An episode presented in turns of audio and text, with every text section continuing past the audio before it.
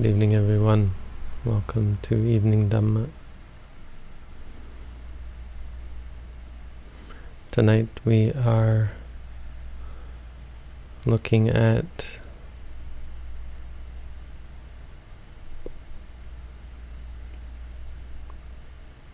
Tonight we're looking at the postures of the body.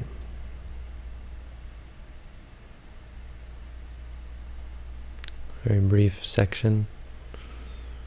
The text itself is very short, but there's, as usual, a lot more to say about it. Maybe not as much as last night. So the Buddha says, Gachanto va gachamiti pajanati. Bhikkhu, bhikkhu gachanto va gachamiti pajanati. Bhikkhu and a bhikkhu, any one of us, gachanto, well going, gachami, gachamiti pajanati. Pajanati, he knows, he or she knows, knows with wisdom, not knows intellectually. Gachami, I am going. When going, one knows I am going. When seated, one knows I am seated. Uh, sorry, standing. Tito tit titom hiti vajanati. When standing, one knows I am standing. When seated, one knows I am seated. When lying down, one knows I am lying down.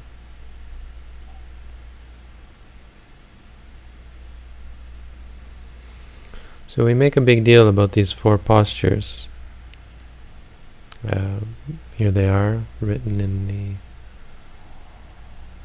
in the Tipitaka, because they make a good, another good basic object of awareness, especially the walking one, right? As you know, we put a lot of emphasis on actually doing walking meditation and the Buddha did as well. It seems to be a thing to do walking and sitting in alternation. But the four postures in general, they make up a good uh, framework for us to be mindful, not only when we're meditating, but when we're living our lives. Walking down the street, knowing you're walking down the street, standing in line, sitting on the bus, in a car, even when you're lying down to sleep. As we'll see in the next section, you can be mindful all over, anywhere, whatever you're doing.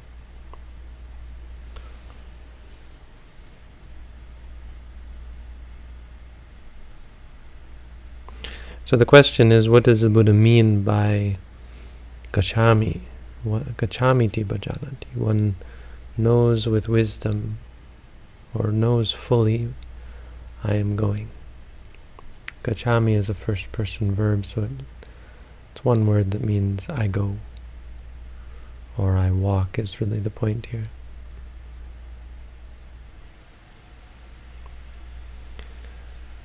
And so it, it doesn't actually, I don't think, it isn't actually literally saying, one says to oneself, gachami, gachami, gachami, gachami. That's not literally what it's saying. And where, however you understand this, it's because fairly clearly the Buddha most often didn't give explicit practical meditation advice.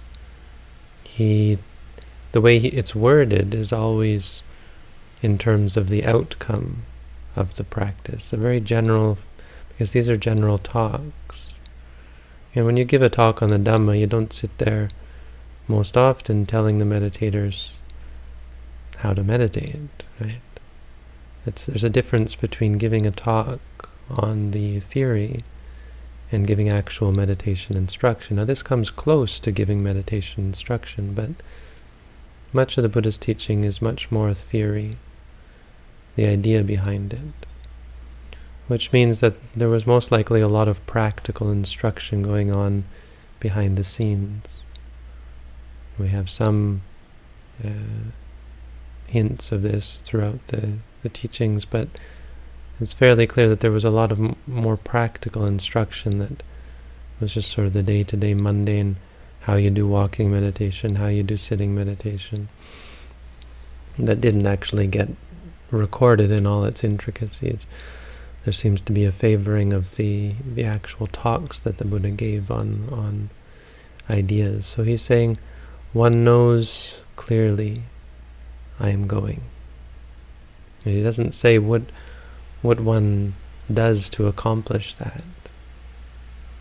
And so actually using a mantra is, of course, a, for some people it's it's uncomfortable and it's it's an odd sort of idea that when you're walking down the street you should actually say to yourself, walking, walking, walking. But odd idea or not, it really is the most concrete, obvious way of cultivating this knowledge. I am going. The commentary says something interesting, and it gets into what's important about this this passage and, and mindfulness in general. I mean, this is a classic description of, of mindfulness. When walking, one knows I'm walking. When standing, one knows I'm standing. It sounds nice, perhaps romantic even.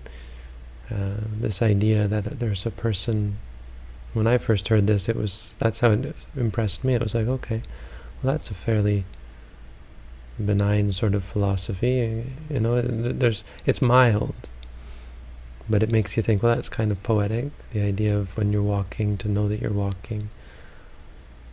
It's certainly not what I'm looking for, right? It's this isn't this can't be the end of spirituality. We think there's so much more to it.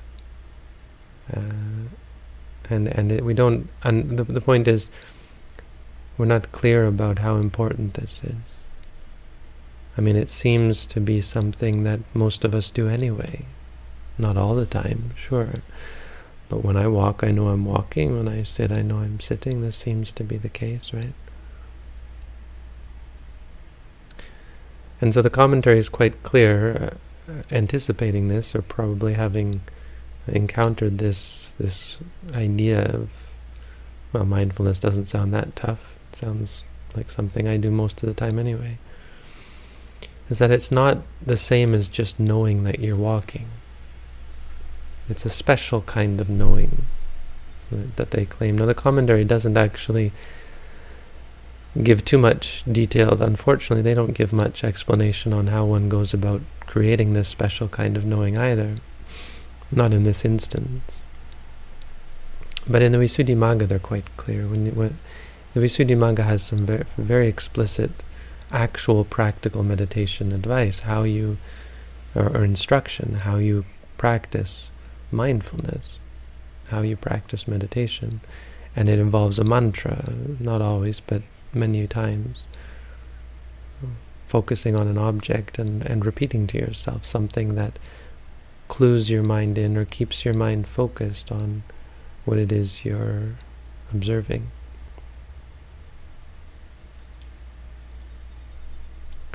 And the point is that our ordinary knowing of I am walking has very much to do with the I aspect of it. There's a self involved. When we walk, we think, hey, I'm walking. This is me walking. So when, when again, getting back to the questions we ask beginner meditators, when you're walking, right and left, are they one thing or separate things? Now, an ordinary understanding is that they're one thing. It's me, it's my body. A person who says that, not to give away the answers, but a person, such a person is still seeing conventionally. The knowledge that we're looking for is knowledge that cuts through convention and does away with the view of self, the idea of entities or control, to see that uh, walking occurs based on cause and effect, and the the the, the pieces or the the constituents of walking action are moments of experience that arise and cease.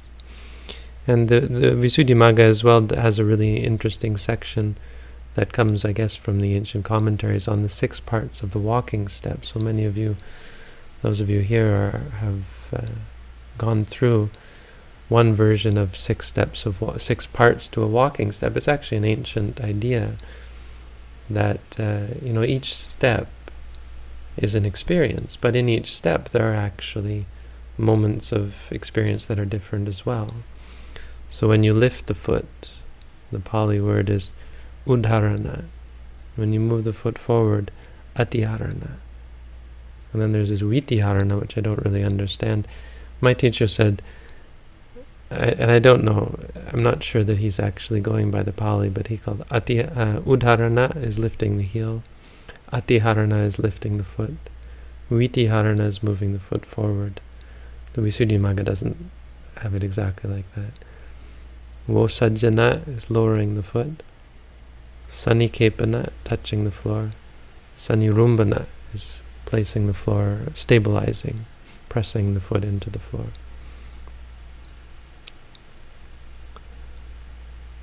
And the idea behind this is to really help you to see individual experiences, to be able to distinguish between moments and moments and moments, and break apart this idea that it's it's an, a thing that's walking break apart our conception, the way we look at the world, change the way we look at the world, so that we see it from, so we start to naturally see it from a point of view of experience.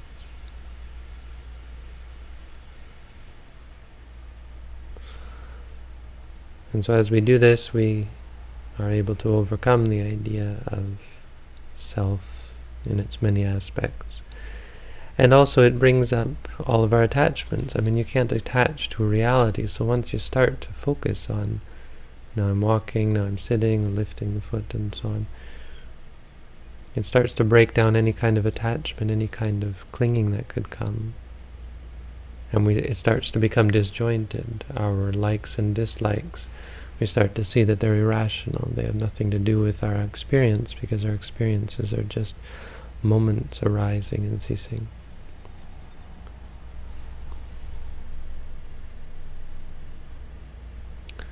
So when we talk about knowing, I think I think most people who have undertaken walking meditation understand this difference. If they've done it uh, diligently and practiced it continuously or daily, uh, you'll start to see there's a difference between walking and and you know, knowing that you're walking intellectually and actually knowing lifting knowing that this is lifting, knowing that this is moving. I mean, it's very easy for the mind to be doing something else. Of course, walking meditation has to take into account all the other aspects of experience. When the mind is thinking, you've got to be mindful thinking, thinking, and then start walking again. You can't just force yourself you know, to be to to be to meditate. And as it clears up, you, you, you'll feel this change, where you actually do know that this is moving. Mm, this is walking, this is standing, this is sitting, this is lying down. So those are the four postures. This is sort of an, another introductory um, practice. Now the meditator, not only do they focus on the rising and falling of the stomach or the breath, but they also focus on the postures of the body. The next thing the Buddha says is yatha yatha va panasakayo panihito hoti tatha tatha nang pajanati which is a it's a good sentence. It's an important part of this section.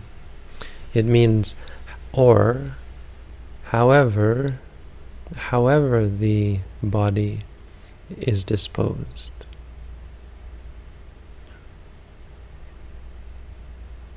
One knows that clearly. One knows it thus clearly. Meaning that it's not simply about the four postures. The four postures make up a good framework, but they certainly aren't all that's happening. No. when you bend, when you stretch, when you reach, when you eat, when you shower. The next section goes into more detail. This one maybe we're just talking about if you're squatting or something. Know that you're squatting.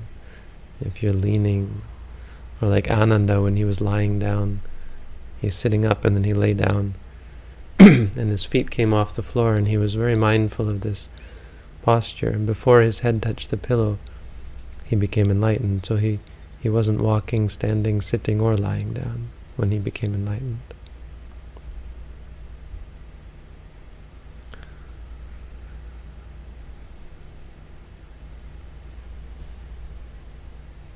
I'm not sure if there's anything else I wanted to say on this. Let's see what is the commentary goes on and on and on about. Know, very interesting. Again, if you really want to get into it, you should read the commentary. But it's mainly talking about. Oh, the other thing that it talks about is uh, just to talk, just to really drive home this idea of non-self. This idea that it's really not a self that is walking. Talks about what happens when you walk again with these six parts to the walking step. Let's say lifting heel, lifting, moving, lowering, touching, pressing. All that it is is the elements. And the elements means the hardness, softness, the heat, the cold, uh, and the tension and the flaccidity. These are the the three elements that you experience. And it says that in uh, in in lifting heel, lifting, and moving, uh, the fire element is strong. There will be a, he a heating sensation, you know, the, the, caloric sort of a burning, and there will be less earth and air, I believe, right? Let me see.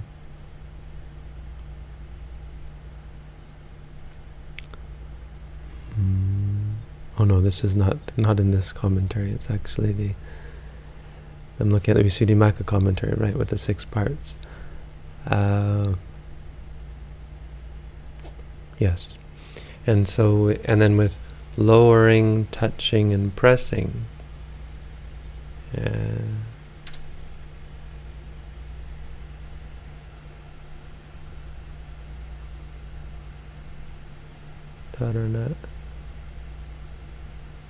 Antiharana, Vitiharana. Oh no, in Visarjan, in lowering, the heat element and the air element are weak. But uh, the earth element is strong, which is weird. You wouldn't think to be. It, Maybe the translation is different, but when you're touching the floor, uh, right? So lowering, I'm not exactly sure what it means, but there'll be a, a, a sense of of the hardness when you touch the floor, of course. So there will be the earth element in that one, and and less less fire because there's a release of the the calor the the energy bodily energy expended. So there'll be a cooling.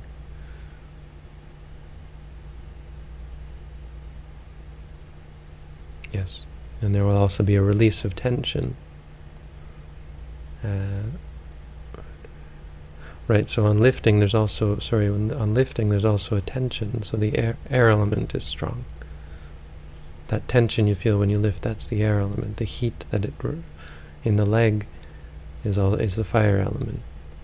On lowering, there's a cooling and there's also a release of pressure. So there's going to be a high, a low air and fire element.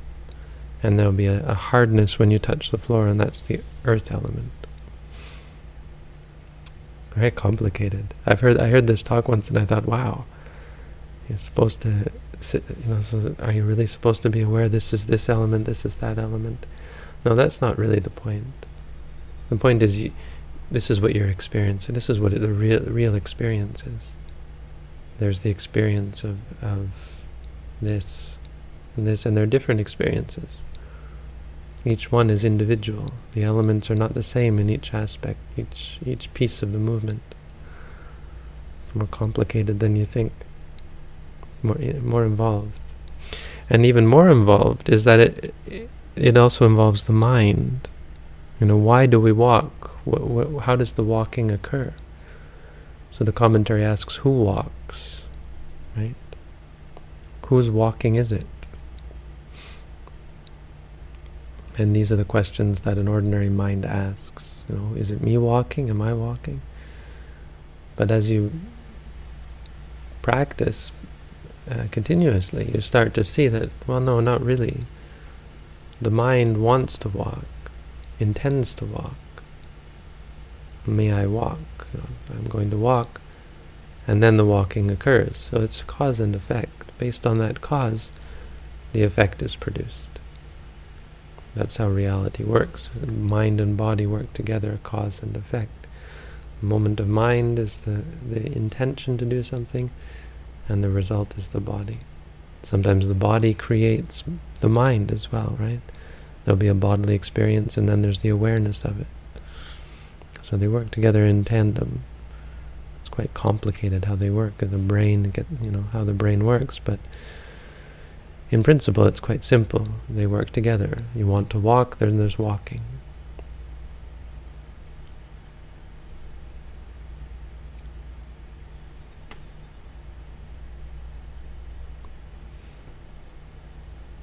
And this is so this is what a meditator starts to understand. They watch their experience and they start to see that there's the mind and there's the body. The body is composed of these four elements and the mind is composed of many, many different elements.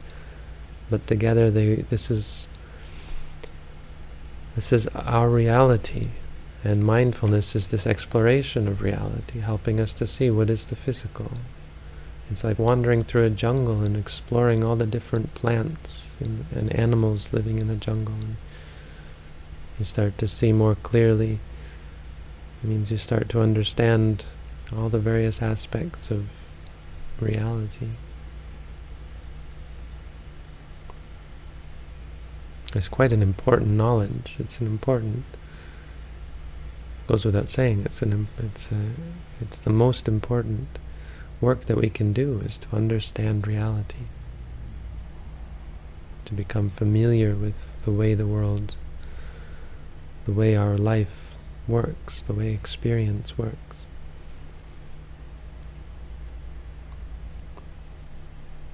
It goes without saying that someone who doesn't understand how things work tends to make much many more mistakes than one who understands how something works.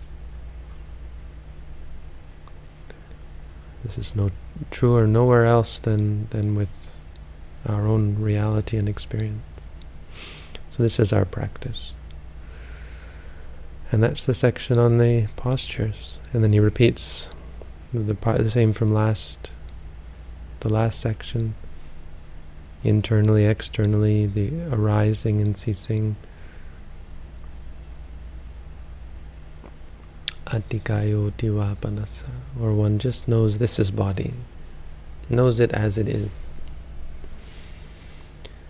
So there you go, that's the Dhamma for tonight. Thank you all for your attendance.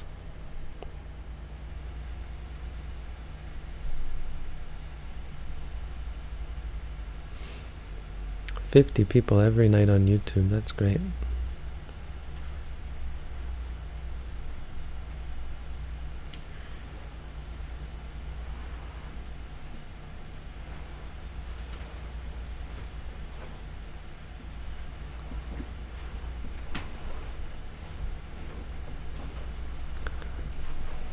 And the question site is working.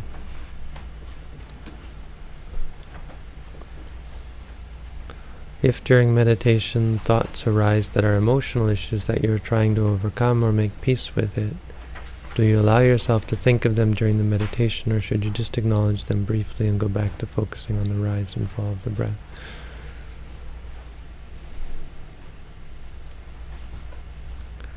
I mean, I think there could be times where you do want to think about things, but generally, overwhelmingly, no. Overwhelmingly, the thought arises, it triggers an emotion. Now, that wants to be your object of meditation, of mindfulness, the thought and the emotion and, and, and the interplay here.